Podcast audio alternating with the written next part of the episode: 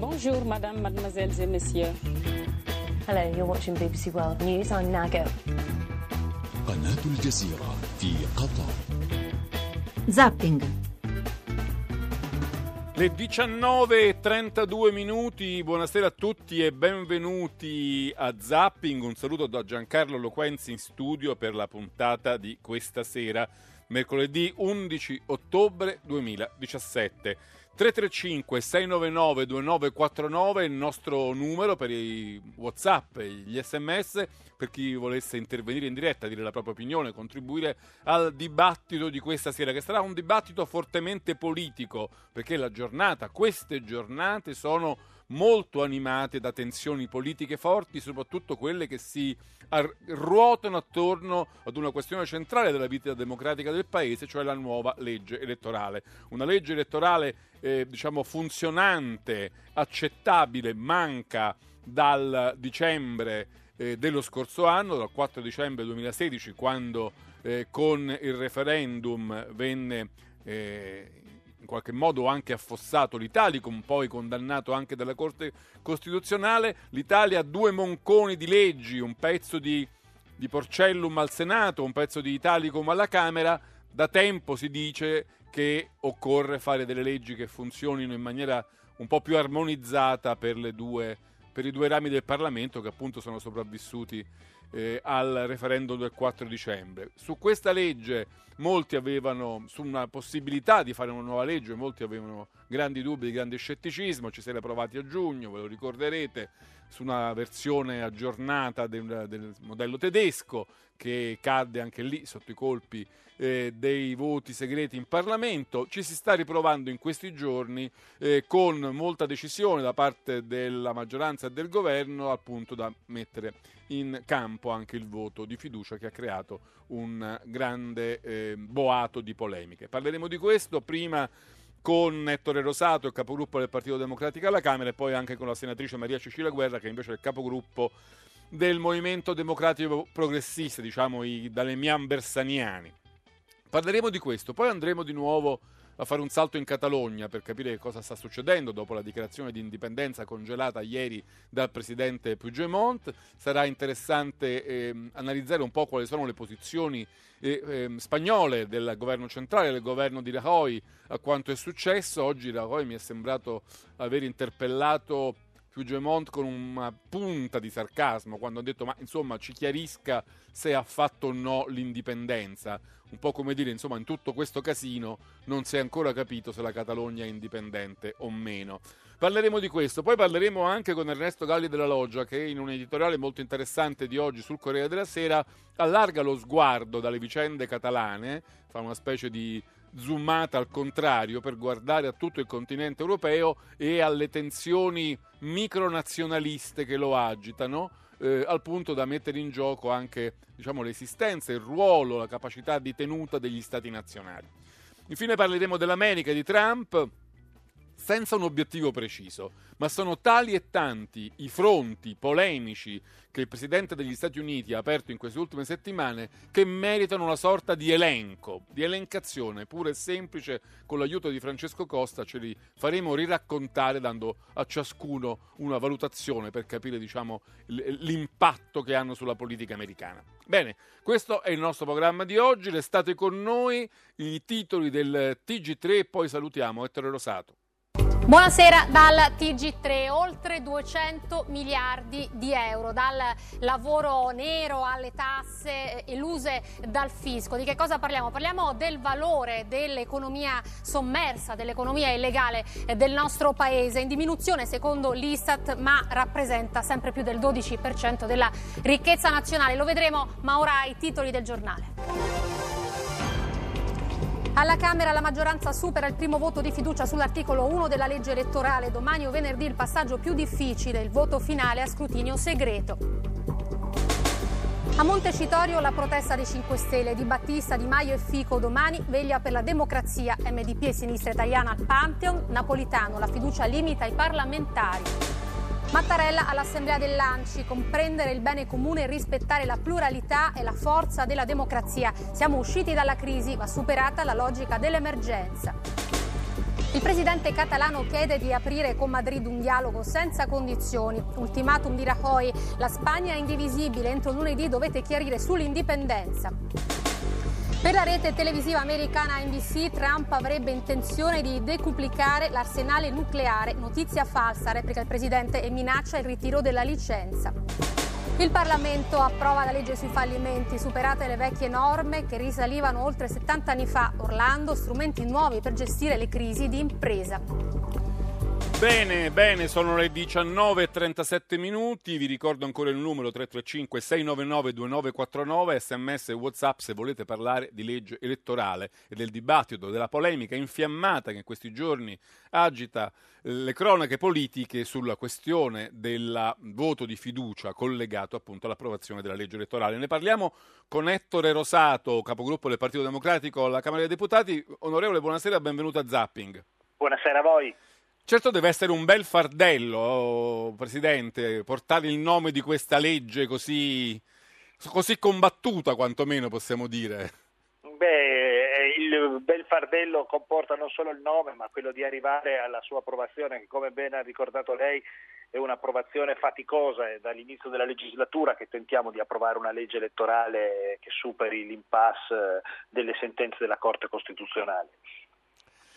Senta, eh, vi aspettavate questa insurrezione, questa levata di scudi contro l'idea di approvare con un voto di fiducia una legge così politicamente rilevante come quella elettorale, dopo che voci sia dal Partito Democratico, io ricordo alcune dichiarazioni dell'onorevole Fiano recentemente, sia dal governo, avevano un po' in precedenza escluso il, il ricorso diciamo, a quest'arma fine di mondo che si usa in Parlamento quando insomma, le condizioni sono veramente emergenziali. Guardi, io non voglio sottovalutare l'uso della, della, fiducia perché è certamente un atto straordinario per quanto attiene in particolare eh, leggi che non sono provvedimenti del governo, l'abbiamo usato per la legge elettorale così come l'abbiamo usato per le unioni civili al Senato, sono atti straordinari che si fanno in occasioni straordinarie.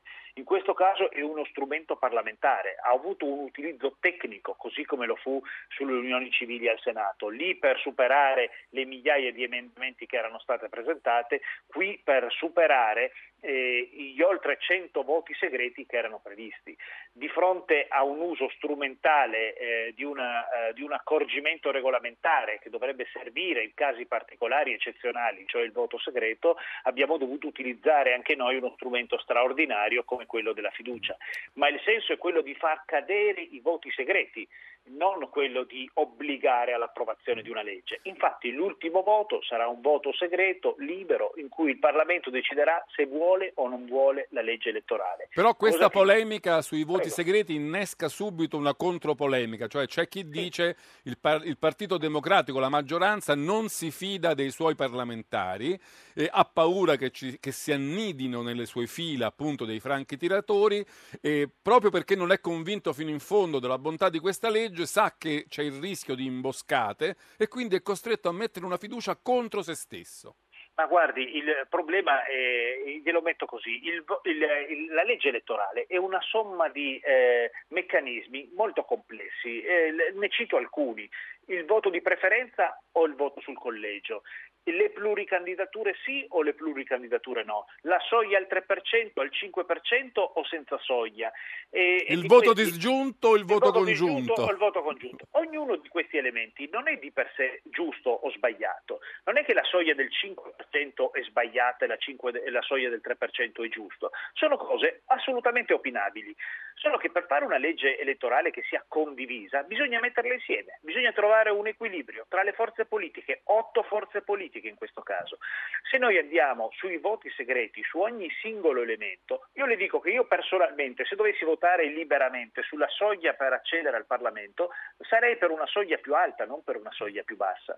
Ma in questo caso il voto segreto, che è, è uguale al voto di coscienza, non è applicabile a una norma come la legge elettorale elettorale, perché di voti di coscienza non si arriverà mai ad approvare una legge perché elettorale. poi il voto segreto non è obbligatorio sulla legge elettorale, non è richiesto. Assolutamente, è una facoltà richie- da, da, utilizzare per un arcaico regolamento quando viene chiesto da alcuni gruppi. Quindi ci poteva essere forse, Presidente, una sorta di disarmo bilaterale. Noi non chiediamo il voto segreto, voi non mettete la fiducia, poteva essere Ma... un accordo di fair play ma l'abbiamo chiesto, ma su questo non c'è stata, eh, non c'è stata disponibilità da parte, legittimamente perché utilizzano il regolamento da parte dei gruppi eh, di opposizione eh, alla legge elettorale. In questo caso noi legittimamente abbiamo utilizzato un altro strumento regolamentare che consente di fare che cosa? Di proporre al Parlamento la legge elettorale dopo cinque giorni di dibattito in commissione. Non è che la legge elettorale è frutto di un caminetto dove ci si è seduti e qualcuno l'ha scritta,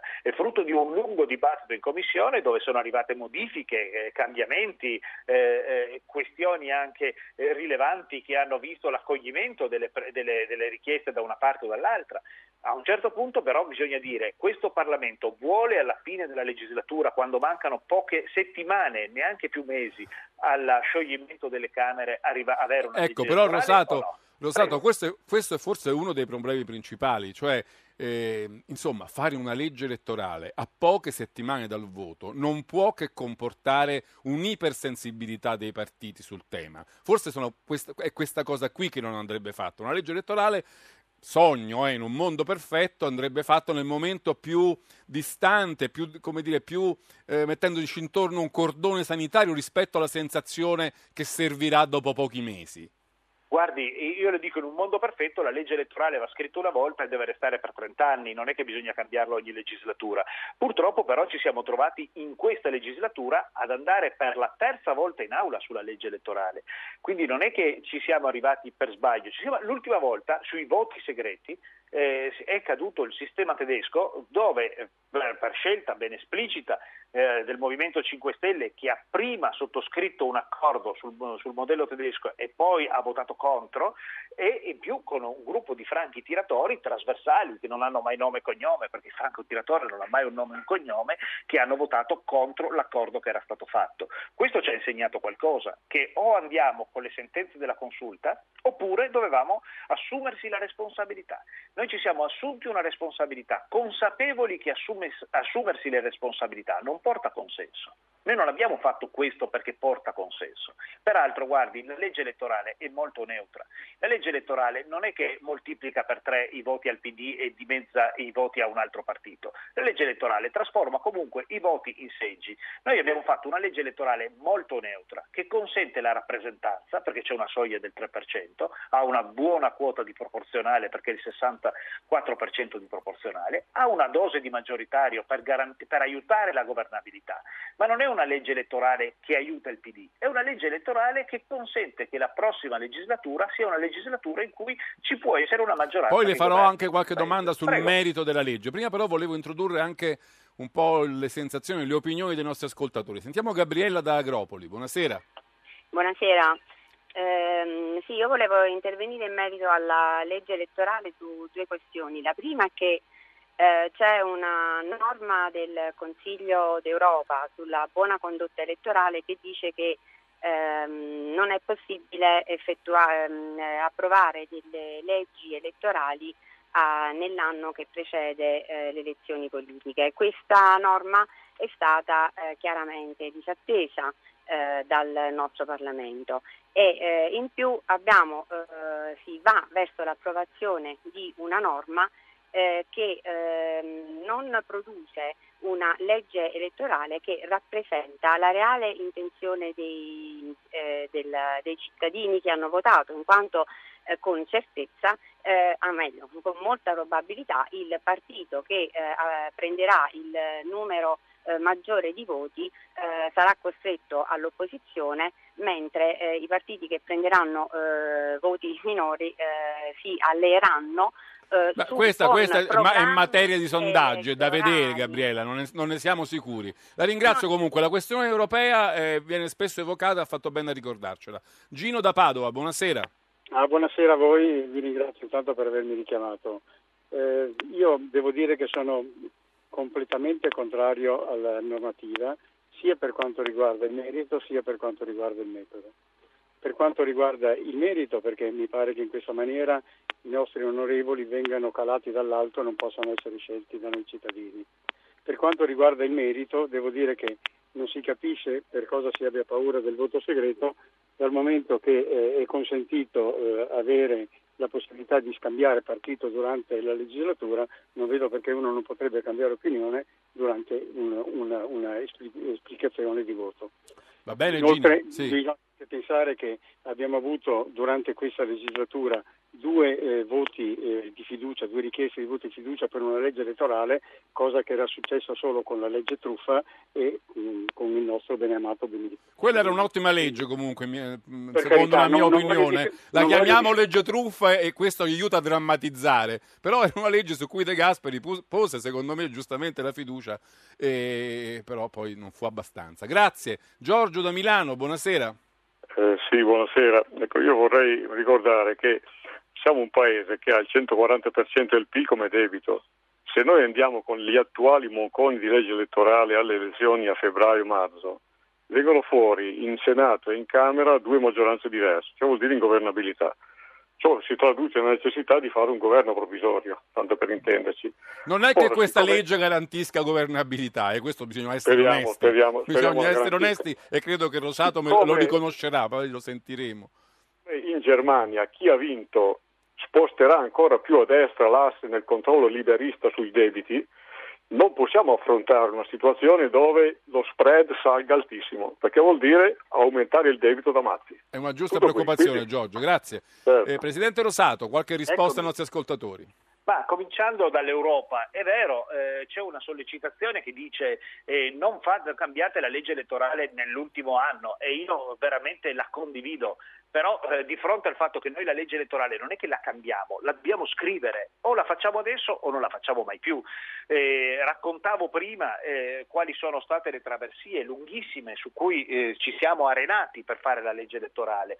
Eh, non ultimo io ricordo che noi abbiamo fatto l'Italicum, che è una legge elettorale che fu approvata eh, dal Parlamento, che è stata dichiarata incostituzionale in alcuni aspetti, ma evidentemente perché c'è stata una bocciatura da parte del, del- del- del popolo italiano della riforma costituzionale che aveva eh, di fatto semplificato il sistema portando ad Perché una l'Italicum, Camera. ricordiamolo, era- era- funzionava solo per la Camera dei Solo Deputati. per la Camera dei Deputati ed era evidentemente incoerente con un sistema che invece ha due Camere ed esprime la fiducia su due Camere. E quindi è giusta la sollecitazione, purtroppo ci siamo trovati di fronte alla necessità, non a una volontà. Eh, c'erano due eh, riferimenti, io mi, so- eh, soffermerei sulla, eh, sul cambiare opinione, il voto segreto è possibile. Eh, io penso che sia assolutamente legittimo e il parlamentare deve votare in maniera libera, ma in maniera libera e trasparente. Cioè non è che ognuno sopra- può votare pensando alla sua situazione particolare, del suo collegio, pensando alla sua situazione soggettiva quando si vota sulla legge elettorale. È giusto che ci sia un voto libero e questo voto libero sia manifesto, sia palese. E dopodiché ognuno voterà eh, in maniera chiara, così come condivide o meno questa legge elettorale o qualsiasi legge elettorale. Il voto segreto deve servire per tutelare le coscienze e le persone. Qui non siamo in nessuna delle due circostanze.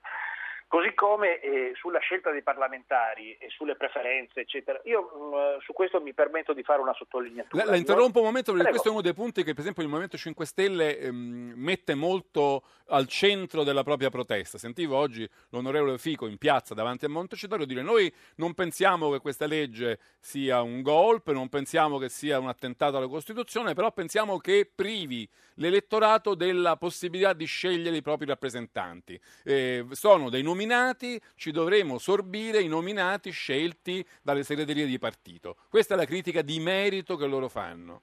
Guardi, che mi arrivi dal Movimento 5 Stelle che hanno scelto il loro candidato premier con quella procedura lì mi sembra piuttosto ridicola, perché quella non sarebbe una procedura calata dall'alto. Ma soprassediamo questa che è un'obiezione che eh, viene rispedita a chi, eh, a chi la fa. Eh, sul merito, invece, maggior, i grandi paesi europei, penso alla Francia, penso alla Spagna, penso alla Germania, non hanno le preferenze hanno lo stesso identico sistema che noi proponiamo, eppure sono democrazie che funzionano. La sentenza della Corte Costituzionale che ha bocciato il Porcellum per le sue liste lunghe nascoste che nessuno conosceva, ha precisato che invece ci sono altri modelli legittimi che consentono all'elettore di conoscere chi elegge e di eh, leggerlo sulla scheda e di scegliere in maniera consapevole. Noi avremo i nomi scritti sulla scheda, così come c'era sul Mattarellum. Nessuno ha mai detto che il Mattarellum era incostituzionale perché non si leggevano, eh, perché non si scrivevano le preferenze. Eppure il Mattarellum aveva i nomi stampati sulla scheda, sia nella parte proporzionale sia nella parte maggioritaria e funzionerà esattamente nello stesso modo. Quindi l'elettore, se non gli piace votare, se non vuole votare Rosato, semplicemente farà una X su un altro partito e sapendo che quel partito ha proposto Rosato e quindi ci sarà una totale trasparenza. Ecco, io penso che questo sia un sistema che aiuta l'elettore a sapere chi manda in Parlamento, a, aiuta ad avere un legame più forte nel territorio tra il proprio collegio e il proprio elettorato. Senta eh, Rosato, gli esperti di materia elettorale dicono che questa non è una legge majority assuring, cioè non, non, garantisce maggioranze, dicono i tecnici, i costituzionalisti, cioè una legge che forse eh, diciamo, risolve qualche, qualche bug, diciamo, qualche imperfezione eh, dei, dei rimasugli di leggi di Camera e Senato, ma certo non ci farà sapere la sera dopo, la mattina dopo del voto, chi, eh, chi andrà al governo. Si aprirà invece una fase complessa, probabilmente lunga, di trattative, di coalizioni post eh. È così o no? Guardi, eh, mi consento una battuta, saranno gli stessi costituzionalisti che quando approvammo l'Italicum, che invece consentiva di sapere la sera stessa chi governava Beh, lì c'era il ballottaggio, era facile. Esatto, eh, dicevano che non, è, eh, che non, è, costituzionale un sistema eh, che eh, mette eh, nelle mani di pochi la scelta del...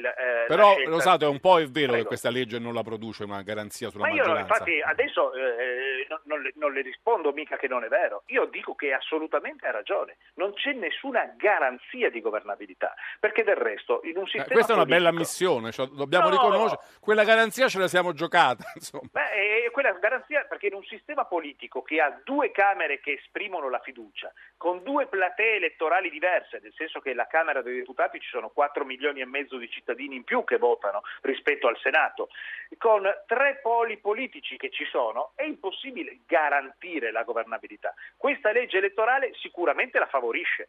Se c'è una coalizione forte, e questo è un risultato che può emergere dalle urne, ma anche no, o un partito forte, è in grado di vincere nei collegi e di vincere sul proporzionale il numero di parlamentari sufficienti per avere il governo. Del, eh, avere il governo. E non è che ci vuole il 50% più uno. Se c'è una coalizione o un partito che ha il 35, 37, 38, 40%, eh, è molto probabile che avrà la maggioranza sufficiente per governare il paese. Quindi un partito che ha il 35, 37, 38 è molto probabile, siccome è improbabile che si arrivi a quelle cifre e, e addirittura, anche, e, addirittura è, è, anche, a quelle cifre è improbabile Io che si produca la, maggior, la coalizione. coalizione. Sì, no. Io ho detto un partito o una coalizione e ho anche detto che eh, leggi elettorali che non prevedono il ballottaggio è, è difficile. Quasi che, mai producono una garanzia di governabilità. Eh, cioè. è, è mi faccia, chi... mi faccia tornare sulla questione della, della, fiducia, perché lei ha detto, beh, insomma, la fiducia è una fiducia tecnica, è uno strumento regolamentare,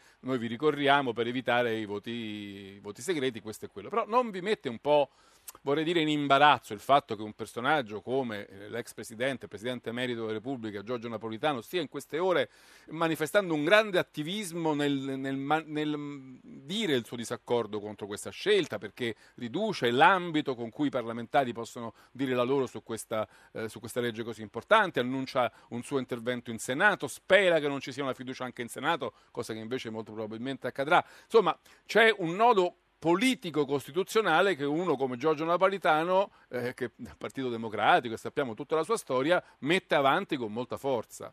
Guardi, il presidente Napolitano, che ha una mia stima incondizionata, nel senso che penso che sia una personalità preziosa per la politica italiana, conosce bene anche il precedente della fiducia eh, sulla legge elettorale. È chiaro che c'è sempre una fatica nel chiedere la fiducia sulla legge elettorale, ma eh, noi abbiamo spiegato con una, eh, con una doppia eh, motivazione. La prima, è quella che altrimenti la legge elettorale non la facevamo. Abbiamo già provato a giugno eh, a fare la legge elettorale con i voti segreti e, con, e senza, e senza, eh, eh, e senza fiducia. La seconda il voto dei parlamentari sarà libero quanto più libero non si può, perché ci sarà un voto segreto finale che dirà se questa legge deve essere approvata o non deve essere approvata.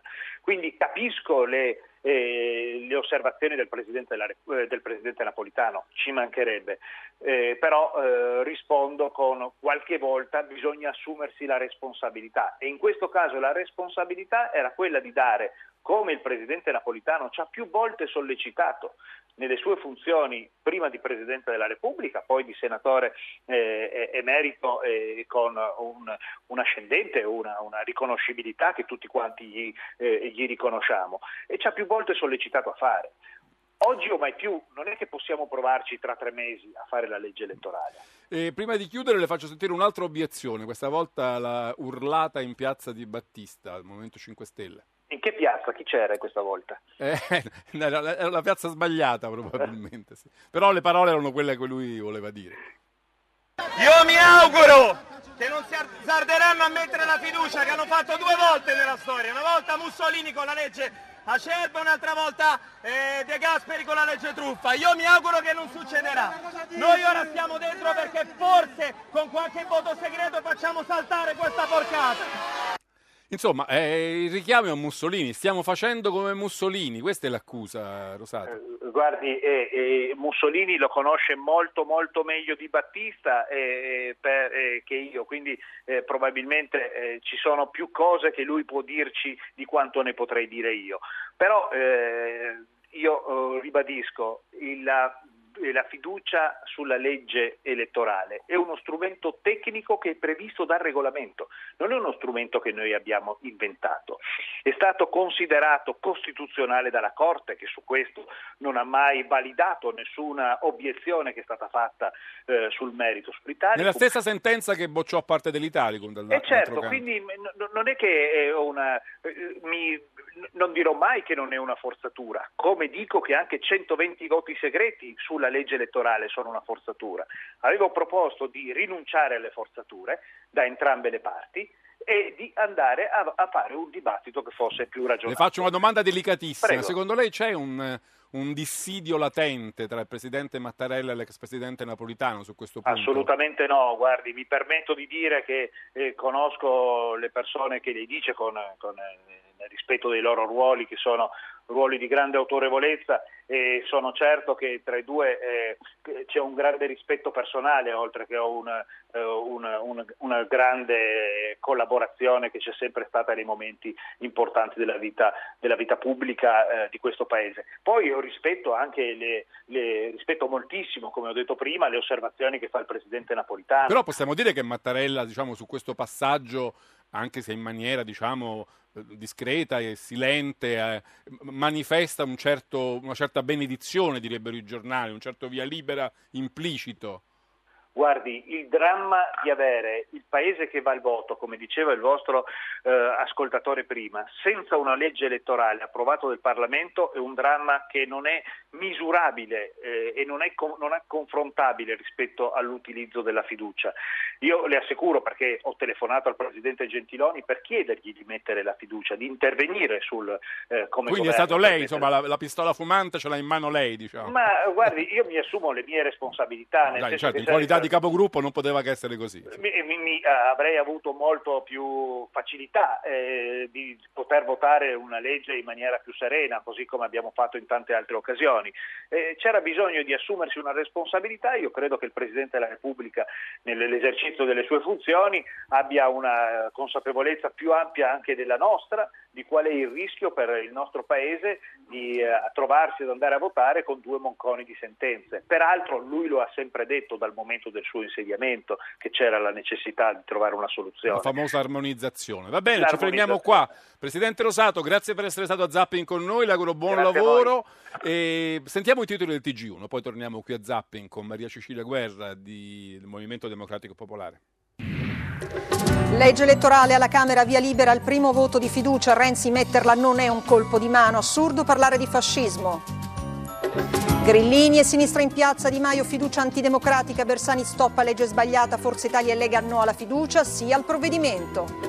L'ultimatum di Madrid e Catalani, il Premier Rajoy chiarita entro lunedì se avete dichiarato l'indipendenza, in base alla risposta reagiremo. Traffico di rifiuti tossici, nave carica di sostanze pericolose dall'Italia verso l'Oriente, sette arresti e perquisizioni in diverse regioni. Delitto di Avetrana, le motivazioni della Cassazione che ha confermato l'ergastolo, Sabrina Fredda, pianificatrice ed pistola indagini. Cambia l'esame di terza media tre le prove scritte, compresa la lingua straniera, la ministra Fedeli, nuovi concorsi per presidi e personale. Claudio Baglioni in esclusiva al TG1 parla per la prima volta di Sanremo. La gara dei cantanti sarà senza eliminazioni e la serata delle cover sostituita con una dedicata ai duetti. Più che direttore artistico dice mi sento architetto del festival. 22 minuti, titoli del TG1, questo invece è il nostro numero di telefono 335 699 2949, mandateci sms o whatsapp, stiamo continuando a parlare insomma, della partita politica principale di queste ore, di questi giorni, quella sulla legge elettorale su cui il governo ha posto la questione di fiducia, c'è stato già un voto, è passato, la fiducia ha ottenuto la maggioranza, ce ne saranno ancora due domani e infine di giornata domani ci sarà invece un voto segreto sull'intera legge che potrà essere approvata o respinta dai parlamentari. Noi ora ne parliamo, ne abbiamo parlato un momento fa col presidente del gruppo del Partito Democratico Ettore Rosato, ne parliamo adesso invece con la presidente del gruppo di MDP al Senato, eh, che è la senatrice Maria Cecilia Guerra. Buonasera e benvenuta a Zapping. Buonasera. Allora, Rosato ha appena finito di dirci che è un'esagerazione parlare di attentato alla democrazia, di scelta eversiva, che mettere la legge di fiducia sulla legge, il voto di fiducia sulla legge elettorale è una scelta tecnica, eh, presa per evitare le imboscate che si possono produrre all'ombra del voto segreto su una questione che il voto segreto non lo richiederebbe e che non bisogna drammatizzare, che certo anche il Partito Democratico, anche il governo hanno chiesto la fiducia sapendo che in parte è una forzatura, ma lo fanno per un bene maggiore, cioè per dotare il Paese di una legge, eh, di una legge elettorale che in qualche modo oggi loro ritengono che non ci sia. Ci sono due spezzoni alla Camera e al Senato molto diversi. Ecco, rispetto a questa analisi, la vostra posizione, la sua posizione qual è? Eh, dunque, eh, la legge elettorale di cui si vuole dare, dotare il Paese è una legge elettorale che costituisce un imbroglio nei confronti delle, degli elettori e questo già di per sé è molto grave. Quindi Eh, la prima obiezione è di merito, diciamo, non di La metodo. prima obiezione è di merito e poi arrivo al metodo. Sì. Sul merito posso dire che è un imbroglio perché eh, cioè, innanzitutto è una violazione di un principio democratico fondamentale e cioè nega all'elettore la possibilità di scegliere il proprio eletto, perché con questa legge così come era con le ipotesi precedenti no, del Porcellum e dell'Italicum, più di due terzi degli eletti e fino all'80% degli eletti potranno essere decisi da 3-4 persone, cioè dai capi dei principali partiti. Questo non è Ma esattamente l'unico modo per evitare questo qual è dal suo punto di vista? Le, le preferenze? Ci sono- ci le, tanti modi, le care vecchie preferenze? No, in un sistema maggioritario eh, ci sono i collegi uninominali Beh, veri. in cioè- questa legge ci sono però i collegi questo uninominali. sì, è, è uno degli imbrogli, nel senso che il collegio uninominale, che sarebbe un pezzo di componente maggioritaria, permette di eleggere un terzo dei parlamentari. Però mentre io penso di votare, che so, Maria Cecilia Guerra, in realtà eh, al di là della mia volontà il mio voto serve anche per il proporzionale e viene quindi ripartito pro quota fra i membri di una cosiddetta coalizione. Io potrei non volere che questo succeda, ma invece è automatico perché si fa un sistema misto, cioè con due filosofie, un pezzo maggioritario e uno proporzionale, ma non si permette di esprimere due voti. Cioè poniamo, io voto Maria Cecilia. Guerra sul- nel collegio uninominale, ma il mio Eh, voto eh. aiuta, non so, eh, sinistra italiana, per dire. una- aiuta i- anche i partiti di cui a me non interessa, a meno che io non voti specificamente una lista, ma siccome io potrei essere attratta appunto dall'idea dell'uninominale, cioè da quella particolare persona, l'altro imbroglio invece è che io ho delle pluricandidature, quindi voto uno e ne entra un altro. Però ce ne sono solo 5, mi pare, ce n'erano 10 nel Eh, porcello. solo, non, a me sembra veramente che non siano prima pochi, erano perché 10. Devono essere le pluricandidature sono comunque una violazione delle mie possibilità di scelta. Io credo di votare questa persona, questa persona invece viene eletta in un altro collegio e lì ce ne viene un altro che io non avrei votato. Penso di votare, che so, gli animalisti della Brambilla e invece i voti che do per gli animalisti della Brambilla verranno ripartiti pro quota, se lei non prende più del 3%, fra eh, Forza Italia, la Meloni e la Lega eh, credo di votare una coalizione, mentre invece le liste che sono indicate a, a di fianco al nome dell'uninominale sono liste che non sono legate da niente, neanche da un programma comune. Noi avevamo chiesto almeno fategli fare un programma comune, ma l'emendamento è stato bocciato. Cioè sono liste che il giorno dopo possono andare una al governo e l'altra all'opposizione quindi una serie di violazioni di principi fondamentali della democrazia. Questo sempre dire, nel merito, i principi... Nel merito, sì. nel merito. Per quanto riguarda poi il metodo, eh, la legge con cui si decide no, questo, il funzionamento del sistema eh, democratico del nostro paese, cioè la legge elettorale, che è una legge importante perché il modo in cui noi scegliamo i nostri eletti è fondamentale perché i nostri eletti sono quelli che fanno le leggi, ma sono anche quelli che eleggono il governo, cioè quello che fa le politiche, quindi è una scelta molto importante. Queste regole devono essere discusse da, in una repubblica parlamentare dal Parlamento non c'entra niente che si arrivi con una imposizione della fiducia. Però diceva Rosato, significa... il Parlamento ne ha discusso una settimana in commissione, ne discuterà nel dibattito e poi voterà comunque la legge con un voto segreto, quindi liberamente sarà in grado di decidere se vuole questa legge Ma o no. Se, se, se, Rosato è così tranquillo, come va dicendo al 420, che questa legge è voluta da tanta, tanti parlamentari, maggioranza e opposizione, perché non seguono la via normale? Glielo dico io, perché quelle persone lì devono essere costrette a votare, hanno hanno paura che nel voto segreto manifestino un volere diverso da quello che dicono pubblicamente. Ma guardi che per affossare la legge ci vogliono mica due, tre, quattro eh, grulli che fanno i franchi tiratori, ce ne vogliono 140. Allora se ci fossero 140 deputati che si sentono di manifestare un desiderio diverso nel segreto dell'urna, vuol dire che quella legge, il sostegno che loro Però, per esempio, mi scusi, mi scusi, senatrice, a giugno, quando si sembrava di essere ormai, di avere a portata di mano una nuova legge elettorale, il famoso Tedeschellum, queste desinenze in um ormai sono diventate veramente stucchevoli, ma insomma quella legge che somigliava al sistema tedesco, anche lì fu un voto segreto a far saltare il famoso patto a quattro che aveva tutti rallegrato dicendo oh finalmente il Parlamento, le maggiori forze si mettono d'accordo responsabilmente, è bastato un emendamentino, mi pare, sul voto in Trentino e ha fatto saltare tutto. Quell'emendamento lì non avrebbe fermato l'accordo, c'era ancora spazio per andare avanti, si era modificato una parte non così rilevante della legge il problema invece era quello che le dicevo prima, cioè il fatto che la paura era che non sarebbe passato una cosa sostanziale, cioè il voto disgiunto, perché anche quell'accordo lì aveva questa violazione della democrazia, il fatto cioè di costringere in un unico voto due scelte che sono diverse, la scelta per il maggioritario e la scelta per il proporzionale e quella cosa lì non trovava e non trova giustamente un accordo così unanime come si pensa di far credere. Il governo peraltro non, non c'entrava niente in questa storia, non è una legge sua, la fiducia si pone quando il governo dice io ritengo che questa legge sia così importante per la mia azione che ci metto la mia faccia. Infatti la, la chiamano fiducia tecnica, no? un po' come, su... un po come è successo anche sulle unioni civili, si ricorda? È stata messa la, la, la fiducia tecnica sulle unioni civili. La fiducia, le, le unioni civili passavano tranquillamente con la maggioranza del governo, in più qualche persona, del, qualche soggetto dell'opposizione ha detto vabbè do una fiducia, nel senso che è l'unico modo con cui posso dare questo sostegno, non consideratelo un supporto all'azione di governo, ma specificamente al contenuto di questa, di questa legge. Qui invece la maggioranza non c'è, perché le voglio comunicare una cosa, la maggioranza non c'è più.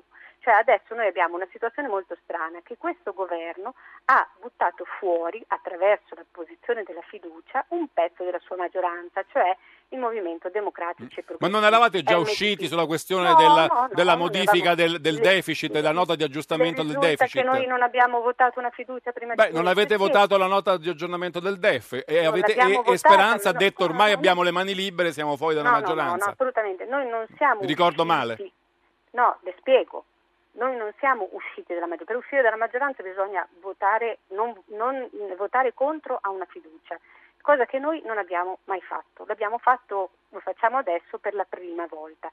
A questo punto al Senato, senza i nostri voti, la maggioranza non c'è, o meglio, c'è come c'è stata ieri sulla legge europea per il fatto che Forza Italia e ALA invece che votare come avevano dichiarato, cioè astenersi o votare contro, vanno fuori dall'aula. Quindi il governo si è affidato, si è legato con questa mossa Abbassano il mani quorum. e piedi, mani e piedi alla eh, compiacenza di Forza Italia e di Ala che escano dall'aula, cioè che no- rinuncino a votare per far passare le sue leggi.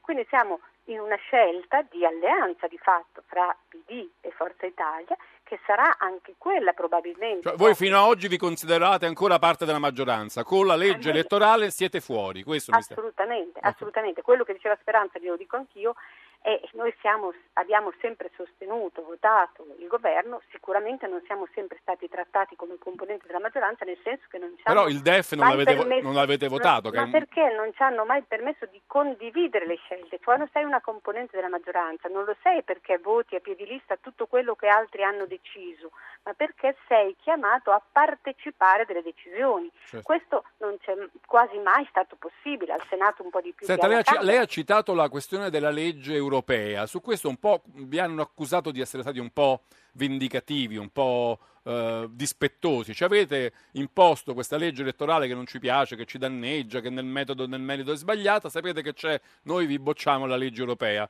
Ho visto No, un no, tweet di Calenda che dice affossare legge europea vuol dire mettere a rischio norma energivori che riguarda migliaia di imprese e di posti di lavoro, sì, articolo l'ho letto 1 anch'io. MD. Cioè, vi L'ho hanno- letto vi hanno- anch'io. ma insomma, che c'entra la povera legge europea? Perché, Ma- deve, perché deve subire quella Ma legge risponda lei a una mia domanda, è passata la legge europea? Con il voto di Verdini e di Ala? No, con il fatto semplicemente che le ho detto No, prima. che sono e usciti dall'aula, loro- sì, certo. Ma questo era ovvio, ma è già successo. Però l'avete messa a rischio, è un po', No, è sembrata un po' una vendetta, no? Ma l'ha visto con quali margini è passato? Non, non ha corso nessunissimo rischio, perché noi sappiamo benissimo come funzionano queste cose. Abbiamo voluto rendere, infatti noi non abbiamo votato contro, ci siamo astenuti, abbiamo voluto Che al Senato è un po' la stessa cosa. Abbiamo voluto rendere evidente che era cambiata la maggioranza e siccome la legge europea è tipicamente una legge di azione del governo, il governo doveva essere sostenuto in quello dalla sua maggioranza. E questo è quello che è successo, solo che abbiamo scoperto e reso evidente che la sua nuova maggioranza comprende la necessità che Forza Italia e ALA Diano una mano. non partecipando La- al voto, come peraltro è successo in altre volte in questa legislatura e in altre volte abbiamo avuto alleanze esplicite per alcune leggi. Noi che eravamo componenti della maggioranza che votava la fiducia non siamo sta- stati chiamati al, alla- al banco delle trattative e Forza Italia sì. Aspetti, Quindi aspetti. c'è qualcosa che non funziona. Ci sono molti ascoltatori, ne prendiamo tre che vorrebbero fare una domanda, però vi chiedo di essere molto rapidi perché siamo quasi in chiusura. Paolo da Torino, buonasera. Sì, buonasera, grazie per avermi richiamato. Eccoci. Eh, trovo assolutamente disdicevole questa cosa sul voto segreto. Il, il parlamentare che vuole votare no può votare no senza nascondersi dietro il voto segreto, vota no a faccia aperta, mettendoci la faccia. Facciamo un gran parlare di mettere la faccia su tutto quando dobbiamo votare no perché abbiamo paura di perdere la poltrona, invece vogliamo il voto segreto perché col voto segreto io voto no e tolgo la, e nascondo la manina dietro, dietro la schiena. È veramente ridicolo. Il voto è palese, io sono contro, voto contro e me ne assumo la responsabilità. Grazie Paolo, è Uh, stato molto chiaro. Alessandro da Imola, buonasera. Sì, buonasera, sono velocissimo. Vorrei tornare un attimo indietro sulla questione del voto di preferenza. Sì, Perché dico questo? Eh, in fin dei conti poi il cittadino non ha comunque la, la- la- possibilità di scegliere il suo candidato a meno che sulla scheda non possa scrivere il nome di qualsiasi, o Giancarlo Sguenzi, o, o il mio nome, o quello di un altro. Beh, un sarebbe un parte- po' un'esagerazione. Eh, appunto. E Allora, siccome sulla lista ci saranno, saranno indicati un certo numero di nomi, su quelli il cittadino sceglierà il suo. Quindi lei dice anche eh, con, col meccanismo delle preferenze sono i capi partito che decidono chi mettere in lista. Esattamente, proprio questo. Per cui Va bene. ritengo un falso problema. Grazie Alessandro. Igino da Parma, poi torniamo da Maria Cecilia Guerra. Igino, buonasera. Sì, buonasera. Intervenivo sul, me- sul merito della proposta della legge elettorale. Per me è veramente scandaloso che la quota maggioritaria, cioè il collegio uninominale, la votazione sul collegio uninominale sia congiunta e unita alla componente, alla quota proporzionale, perché la, la, la, la razio del voto uninominale che tu mh, poni le tue preferenze sulla persona. E questo è una, il maggioritario è un sistema di votazione che veramente prediligo sinceramente eh, essendo molto chiaro e soprattutto andando la propria preferenza sulle persone che costringe i partiti a scegliere persone di livello. Invece in questo modo, unendo anche la quota proporzionale alla quota maggioritaria, si costringe gli elettori a ehm, sostanzialmente a votare, a prendere il pacchetto interamente, quindi non si può assolutamente scegliere la persona se non legandola a, alle scelte di Va bene, partito. chiarissimo Gino, grazie. Abbiamo pochi secondi, purtroppo. Eh, senatrice Guerra, vuole dare... Ci sono state tre, tre domande che eh, Sì. toccano tre temi interessanti.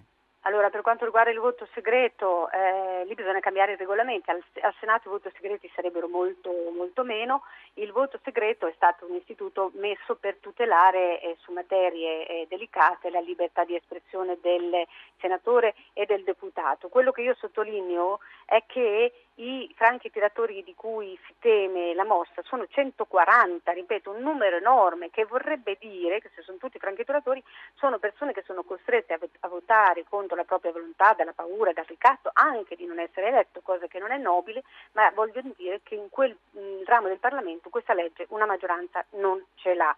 Per quanto riguarda le preferenze, è vero che c'è una preselezione fatta dai movimenti, dai partiti che si presentano alle elezioni, però avere la possibilità di scegliere fra alcune persone è sempre meglio che trovarsi di fronte a una scelta preordinata in cui proprio non posso dire niente. In, leg- in questa legge elettorale in particolare io ho l'inganno doppio perché, ripeto, se io metto la mia barra, la mia croce sulla, eh, sulla persona che è nell'uninominale, mi trascino anche dietro di aver votato un listino bloccato nel proporzionale e magari neanche lo so. D'accordissimo con l'ultima osservazione, quella che anch'io sottolineo, l'abuso più grosso di questa legge è quello di costringere in un unico voto una scelta che ha natura diversa, e cioè quella Quindi in caso di voto disgiunto voi avreste cambiato il giudizio su questa legge se fosse stato consentito una- il voto è- disgiunto? è stata sicuramente una delle cose che abbiamo chiesto con, con più forza. Non è l'unica struttura come eh, ho già detto, ma sicuramente è la più grossa di tutte. Bene. E peraltro dal punto di vista del PD,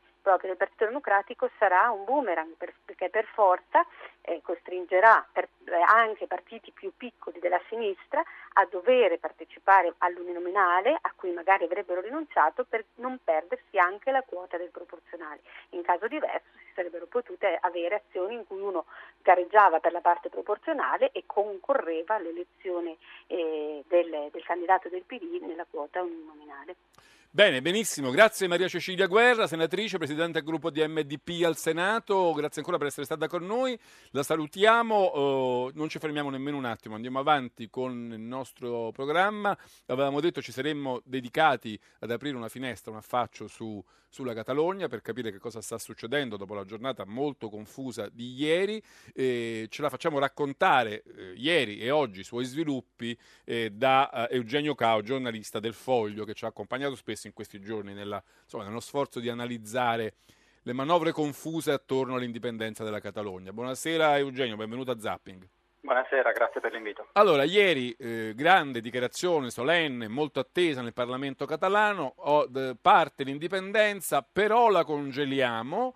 Poi però si vedono i leader del, si sono visti i leader degli indipendentisti firmare un, eh, firmare un documento, anche quello solenne, in cui si dichiara sostanzialmente eh, effettiva la, la- la proclamazione di indipendenza. Madrid ha risposto con un po' di sarcasmo, no? con Rajoy ha detto ma insomma l'avete fatta questa indipendenza o no?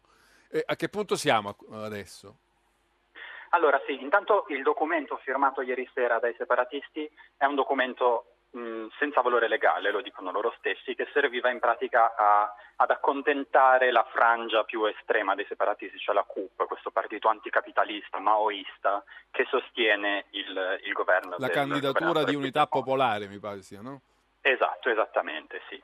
Ehm, oggi eh, Rajoy ha risposto, dopo che Puigdemont aveva buttato la palla nel suo campo, in un certo senso ributtando la palla nel campo catalano, nel senso lui ha... Cioè stanno facendo melina tutte e due, come si dice, palleggio.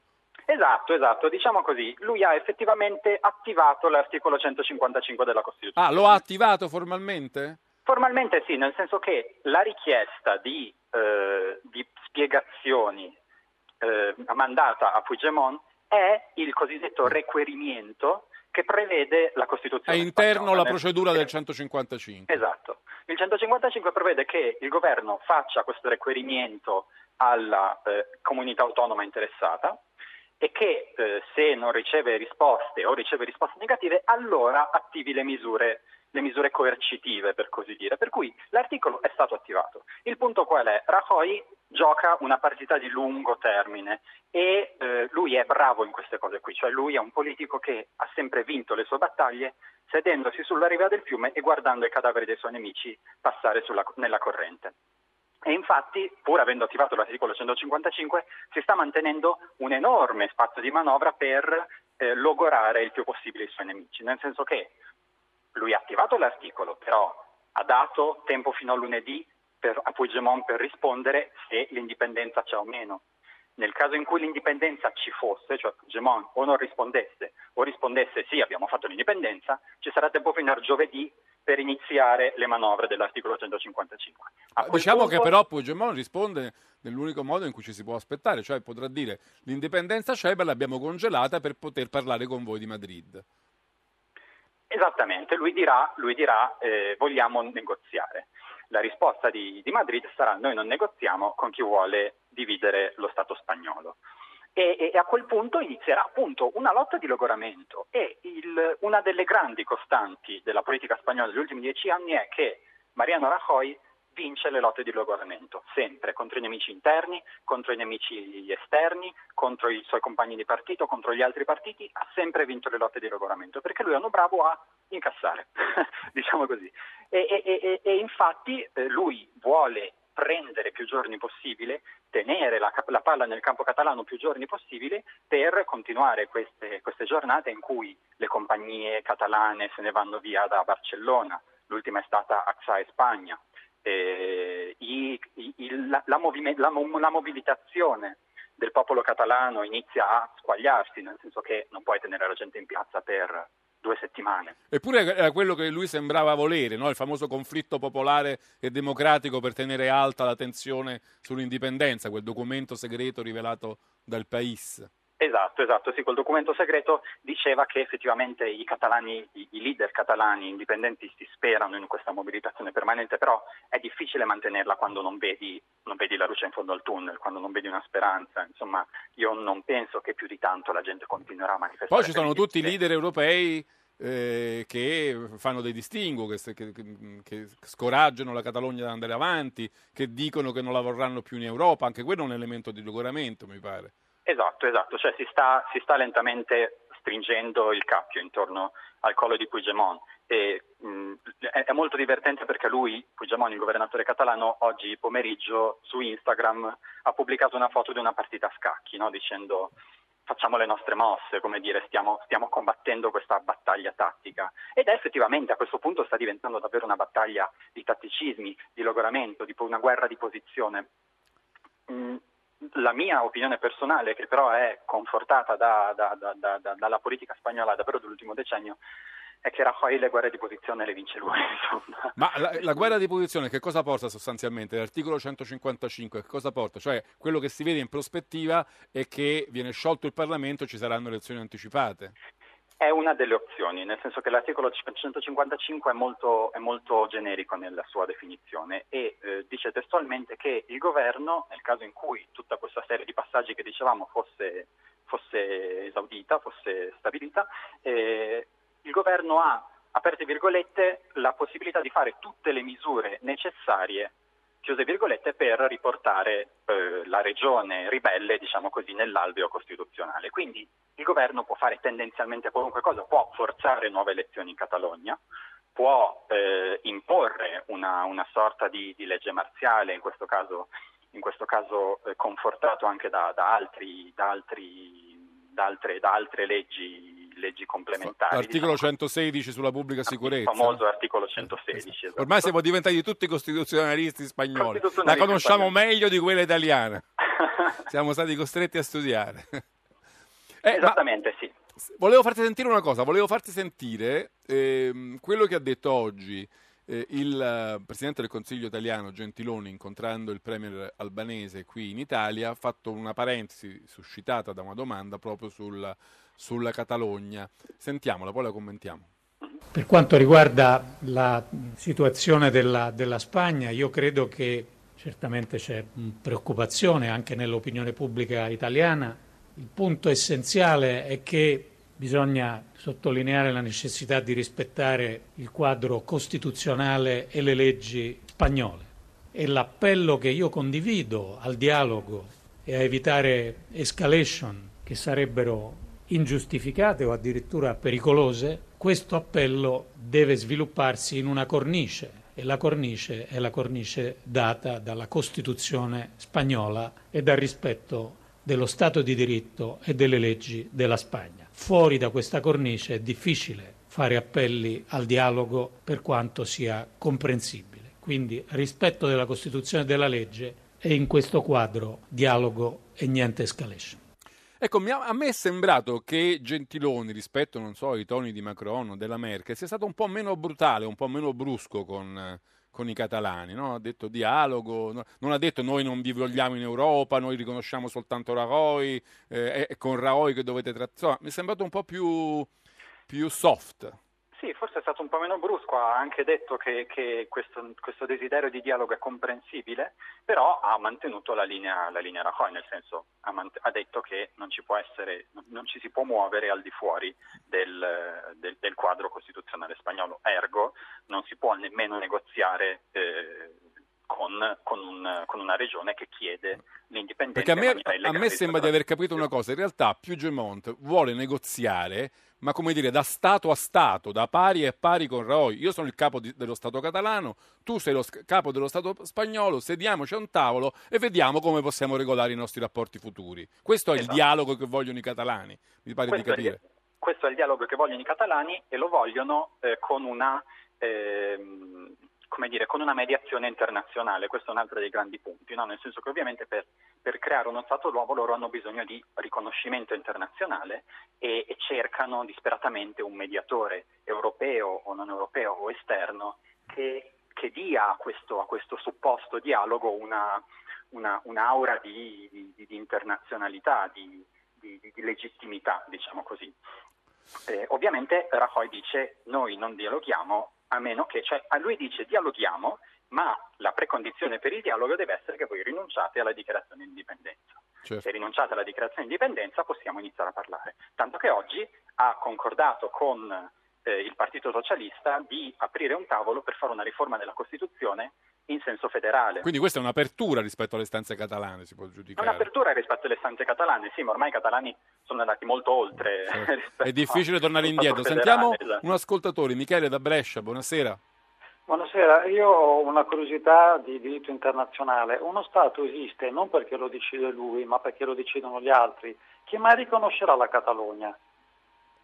Eh, questo è uno dei temi. Eh, Eugenio, eh, qual è la risposta a questa domanda? È, è, è, grosso, è, uno dei grossi temi ed è una delle grosse preoccupazioni dei catalani, nel senso che Puigdemont e tutto il governo, tutto il governo di Barcellona, da, da, ma già da prima del referendum, eh, queste, iniziano ogni discorso con una grande invocazione all'Europa, con una grande invocazione alla comunità internazionale, perché sperano appunto che si, si generi un, una qualche sorta di riconoscimento, di sensibilizzazione, di, di, empatia nei confronti della causa catalana. E questa cosa però ovviamente non sta succedendo perché, eh, perché ci sono, ci sono dei, dei, dei, dei, doveri diplomatici eh, con Madrid che, che non, e, e perché oggettivamente non conviene a nessuno che la Catalogna diventi indipendente. Bene, ci fermiamo qui. Grazie ancora ad Eugenio Cao, giornalista del Foglio, che sta seguendo in questi giorni per il suo giornale le vicende catalane. Noi ci fermiamo un momento con, per le notizie sul traffico e sul meteo, poi torniamo, parleremo con Ernesto Galli della Loggia della sorte degli stati nazionali e dell'Europa. Tra poco. Zapping. Sono le 20 e 35 minuti, bentornati a Zapping 335 699 2949. Tra poco saluteremo l'arrivo in diretta di Ernesto Galli della Loggia, storico editorialista del Corriere della Sera. Prima però voglio farvi sentire i titoli del TG2. Inchiesta del TG2 sulle grandi opere pubbliche iniziate e mai concluse, sono più di 700 costi di costruzione e manutenzione, fiumi di denaro sprecati e non solo. Rosatellum alla Camera il primo sia la fiducia, protesta in piazza dei 5 Stelle della sinistra che dice no alla riforma. Renzi, la fiducia non è un colpo di mano, è possibilità parlamentare. Rajoy dà 5 giorni di tempo al presidente catalano Puigdemont per chiarire se ha dichiarato o meno l'indipendenza della Catalogna e ribadisce la Spagna è indivisibile. Top model, attrice, protagonista nell'ultima pellicola di Luc Besson, ora anche scrittrice e cara delle vigne, debutta nel mondo dell'editoria con Mirror Mirror. Bene, sono le 20 e 36 minuti, bentornati a Zapping, salutiamo eh, appena arrivato in diretta Ernesto Galli della Loggia, editorialista del Corriere della Sera, buonasera, benvenuto professore. Buonasera. Allora, noi abbiamo appena finito di parlare eh, di Catalogna, dando ai nostri ascoltatori le ultime notizie delle mh, concitate fasi che quella regione sta vivendo nel suo rapporto con la Spagna e nella, eh, all'indomani del voto sul referendum indipendentista. Eh, sul Corriere della, di oggi, sul Corriere della Sera di oggi, mh, Galli della Loggia ha fatto un editoriale che però partendo da quello che accade in Catalogna ha fatto come una zoomata indietro verso l'intero continente, verso l'Europa e vi ha visto che quello che accade in Catalogna ha delle similitudini quasi in tutti i paesi europei, cioè ci sono dei micro nazionalismi che mh, mettono sotto stress la natura, l'identità, la storia degli stati nazionali. E così, professore, questo che cosa ci dice? Eh, diciamo che questo è l'inizio del, del, del mio, della mia analisi, eh, nel senso che io penso che oltre a questi fenomeni noti da tempo di, sor- di movimenti nazionalisti locali, nazionali, chiamiamoli come vogliamo, autonomisti locali, che chiedono ognuno di, di diventare diciamo, l'embrione di un nuovo Stato, accanto a questo fenomeno che già significa naturalmente un indebolimento della struttura dello Stato nazionale come l'abbiamo conosciuto, ci sono anche altri fenomeni inquietanti e io vedo soprattutto diciamo così, il lavorio più o meno palese di due grandi importanti statualità, una molto così, definita con, in, un solo, in una sola nazione che è quella russa, Putin, il quale ormai abbastanza palese eh, cerca di esercitare un'influenza nel manipolare il meccanismo elettorale democratico interno degli Stati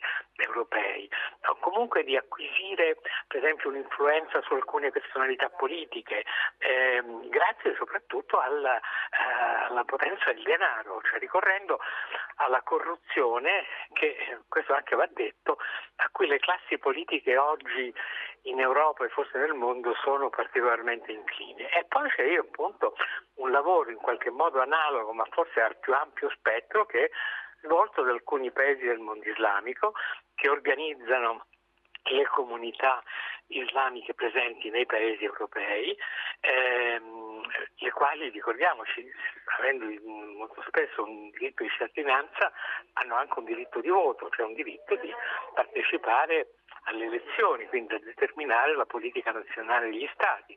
Poi sono presenti sempre più, in modo sempre più massiccio nell'economia dei paesi eh, europei. Eh, grandi acquisizioni industriali, partecipazioni azionarie. azionarie. Acquisto di interi quartieri, grandi magaz- catene di grandi magazzini. Poi c'è la Cina che fa la stessa cosa in maniera strategica l'idea di acquisire alla, alla, Cina la rete dei porti europei, dei porti europei, non so se mi spiego, eh, significa tentare di mettere le mani eh, su un ganglio vitale dell'organizzazione economica e anche della vita quotidiana dei paesi europei. Ecco, tutto questo significa come effetto una oggettiva diciamo così, pericolo, minaccia alla sovranità nazionale degli Stati eh, europei. Ecco, ma mi faccia capire, secondo lei queste potenze, questi interessi che abbiamo evocato, hanno individuato, diciamo, nei, nei nazionalismi, nelle piccole patrie, chiamiamole come vogliamo, un, un, un, varco, un punto debole per mettere in crisi gli stati nazionali? Hanno, hanno mirato a quello? Non credo. No, Perché qualcuno credo. ha detto, qualcuno ha osservato che per esempio nel dibattito mediatico sulla indipendenza della Catalogna ci siano state delle influenze eh, diciamo online, internettiane, di social network in cui degli questo. interessi per esempio della Russia si sono manifestati a favore dell'indipendenza. Può essere anche il fatto che questi movimenti hanno bisogno di finanziarsi. Ehm, è molto possibile che ci siano finanziamenti che vengono dalle fonti che dicevo prima. Mm, ci sono poi strane, strane possibilità di influenza. Ehm, dico la cosa che sa, in questo momento mi preoccupa di più. L'Italia, come è noto, eh, ospita una comunità islamica. Ehm, in Europa ci sono molti attentati che hanno origine da persone appartenenti a queste comunità, l'Italia però è totalmente al di fuori ehm, di ogni attentato, per fortuna nostra non c'è Certo. mai stato un attentato, però si sa che sono almeno otto eh, autori di attentati in Europa che in qualche modo hanno avuto a che fare molto con l'Italia. Hanno No, usato l'Italia come base logistica hanno spesso. usato come base logistica. Allora, questo è un grande mezzo di influenza. Non vorrei che in questo momento ci fosse un colonnello Giovannone da qualche parte eh, in Medio Oriente che sta ritrattando certe cose. Cioè che, cosa voglio dire? Che l'Italia in qualche modo non acquisti, diciamo tra virgolette, la pace, la, eh, la sua- il fatto che qui non ci siano attentati, eh, appunto eh, concedendo in qualche modo un, eh, un chiudere gli occhi, come accade negli anni 70 con il terrorismo palestinese. Ecco, voglio dire, questo è forse una fantasia indebita, però eh, gli Stati europei oggi vivono in un contesto in cui ci sono poteri eh, molto aggressivi, ricchissimi finanziariamente, i quali hanno un interesse oggettivo a indebolire le statualità europee. Questo è qualcosa credo che debba preoccuparci. Io ho letto però delle analisi che vanno in senso contrario, cioè chi dice in realtà che indebolire gli stati europei, eh, incoraggiare la loro suddivisione in piccole patrie, in piccoli stati nazionali, eh, se, questo, se tutto questo restasse nel contesto democratico europeo, sarebbe in realtà un modo per rafforzare l'Europa contro le tante minacce diciamo, che l'Occidente subisce. Cioè c'è chi dice ma va benissimo che in Europa ci siano le Friandre, la Scozia, la Catalogna, il Veneto, piuttosto che la Francia, la Spagna, la Germania, l'Inghilterra, eccetera. Basta che siano in Europa e che l'Europa garantisca il contesto. Lei è d'accordo con una lettura di questo genere? Guardi, l'Europa non esiste come forza di garanzia di nulla, non disponendo di una politica estera, non disponendo di una politica militare, eh, quindi neanche di una diplomazia vera, efficace, non esiste su questo terreno di cui stiamo parlando. Io sono della vecchia scuola, penso che quando è necessario difendersi, più si è grandi e meglio ci si difende. Questo diciamo così sarà una posizione ingenuamente retrograda. Beh, uno però qui potrebbe insistere, beh, allora è meglio essere europei che essere italiani, meglio Sì, essere... se- ma, ma certo, se esistesse la possibilità eh, di essere, che, mh, l'esistenza di una unità europea reale, cioè dotata di un esercito, di una politica estera, di una direzione politica vera, certo sarebbe molto meglio, ma lo stiamo ripetendo ormai da anni e anni e mh, nessuno ha la minima idea di come e quando una cosa del genere potrà esserci. Quindi rimaniamo sul terreno della realtà per il momento. Poi se nel frattempo riusciamo a fare l'Europa tanto meglio, però mi sembra che lo diciamo, lo diciamo, non ci riusciamo e quindi allora rimaniamo sul, diciamo, a ragionare su ciò che esiste realmente, su ciò che abbiamo, che è lo Stato nazionale. Certo.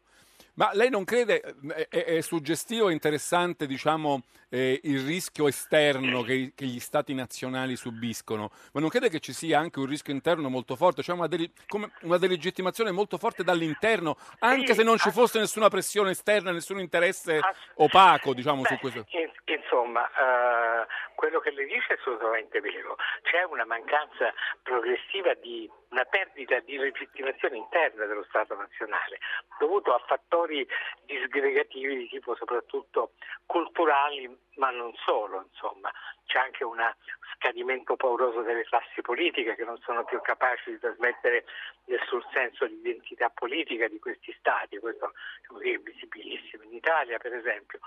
Quindi certo c'è anche questo elemento disgregativo dall'interno eh, di progressiva perdita di fiducia, eh, di senso anche, di senso culturale, di senso di identità. C'è la crisi dei sistemi scolastici europei, che in questo senso credo che sia molto importante.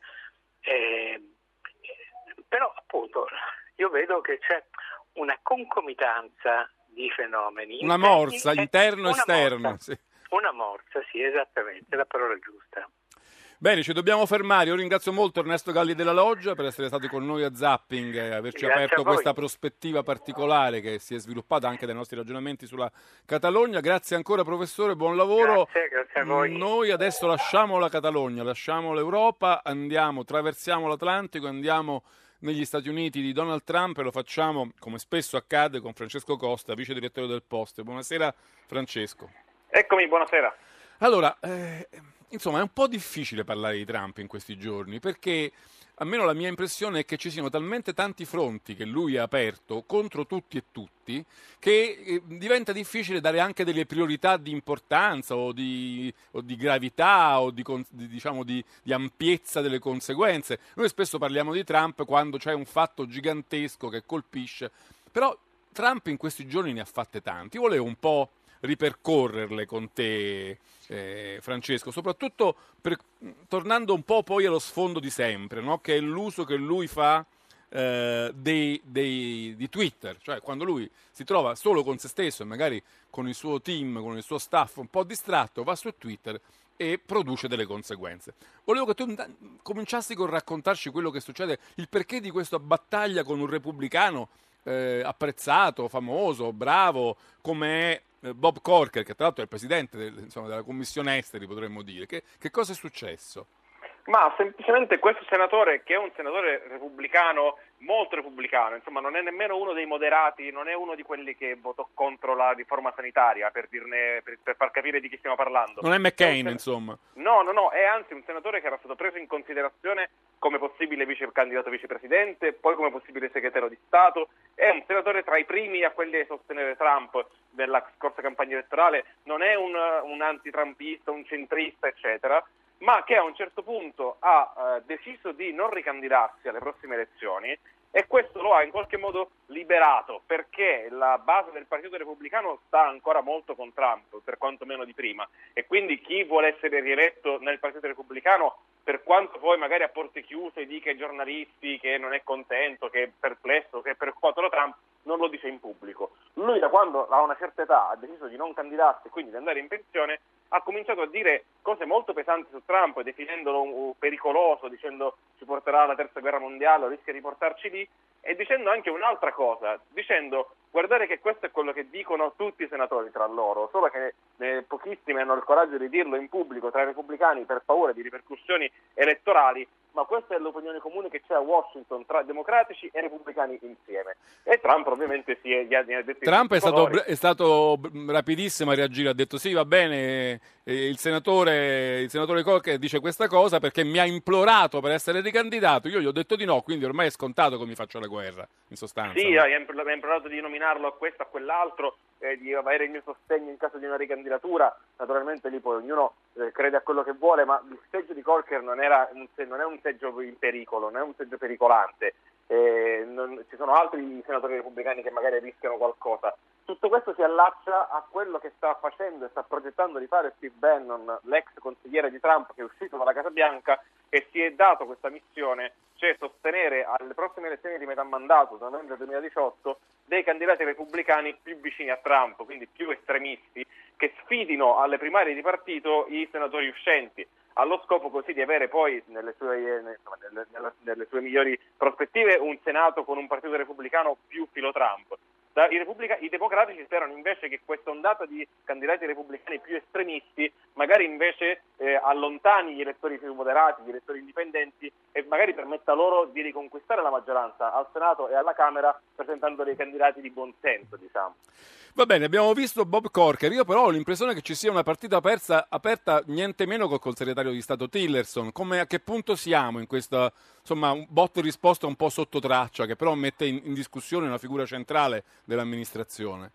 Sì, da mesi i giornalisti raccontano che i rapporti tra i due sono pessimi o addirittura inesistenti, nel senso che sono compromessi, i due non si fidano l'uno dell'altro, si parlano poco. Eh, per far capire un esempio pubblico in cui questo è venuto fuori, a un certo punto Trump, sempre su Twitter, a proposito della cosa di cui parlavamo prima, ha, ha detto è inutile che Rex Tillerson perda tempo a parlare con i nordcoreani per risolvere la crisi, eh, Kim Jong-un capisce soltanto un linguaggio che facendo capire che... Rocket Man, no, disse in quell'occasione. Rocket esatto, Man. esatto. E, e, e voglio dire, delegittimare gli sforzi diplomatici, peraltro, del suo ministro degli esteri in pubblico è una cosa che è particolarmente umiliante intanto per il ministro degli esteri in, in persona, ma poi anche preoccupante visto che poi Trump diceva è inutile trattare, serve solo la forza. Peraltro minaccia che lui sa di non poter mantenere perché poi tutti gli esperti dicono con ottimi argomenti che un attacco contro la Corea del Nord è totalmente implausibile perché metterebbe a rischio la vita di milioni di persone in Corea del Sud. In tutto questo, un retroscena giornalistico di NBC News ha detto ecco, che... questo è un altro punto interessante. Eh, a porte chiuse, eh, durante una riunione, Tillerson si sarebbe rivolto a Trump con un epiteto molto offensivo, moron in inglese, ma non, non lo traduciamo, ma davvero molto offensivo. È stata indetta una conferenza stampa in cui Tillerson ha detto io sono ancora dalla parte del Presidente, lo sostengo, non è vero, si è rifiutato di smentire però puntualmente quel retroscena lì, poi una portavoce ha detto no, non ci mancherebbe altro, non si è espresso in quei termini, ma insomma subito dopo eh, Trump intervistato da Forbes ha detto secondo me quella notizia è falsa su quell'insulto che Tillerson gli, avrebbe, gli avrebbe rivolto, però se Tillerson vuole fare a gara, si sente così furbo, facciamo sì. a gara tra chi ha il quoziente intellettivo più facciamo alto, un test, me vinco sì. io. Altra cosa che lascia capire che i due non abbiano proprio dei rapporti cordiali ecco, in questo momento. Senti, c'è un altro fronte ancora, di nuovo con eh, i grandi canali televisivi contro CNN, contro NBC. Eh, eh, mi sembra che Trump sia arrivato quasi a minacciare di togliergli la licenza di andare in onda. Non so se sto esagerando oppure è così. Sì, in un tweet di 5 ore fa Trump ha scritto con tutte queste fake news che pubblicano NBC e gli altri network, a quale punto sarebbe appropriato togliere loro la licenza di trasmettere? Fanno male al paese che è una cosa diciamo, preoccupante, giustifica tutti quelli che insomma, in qualche modo hanno anche avuto magari preoccupazioni definite eccessive sul fatto che Trump sia un personaggio autoritario e che se avesse il potere di de- decidere di togliere o no una licenza a un, network probabilmente lo farebbe davvero e, sul fatto che insomma, non è un presidente che abbia idea dei principi base della democrazia ecco.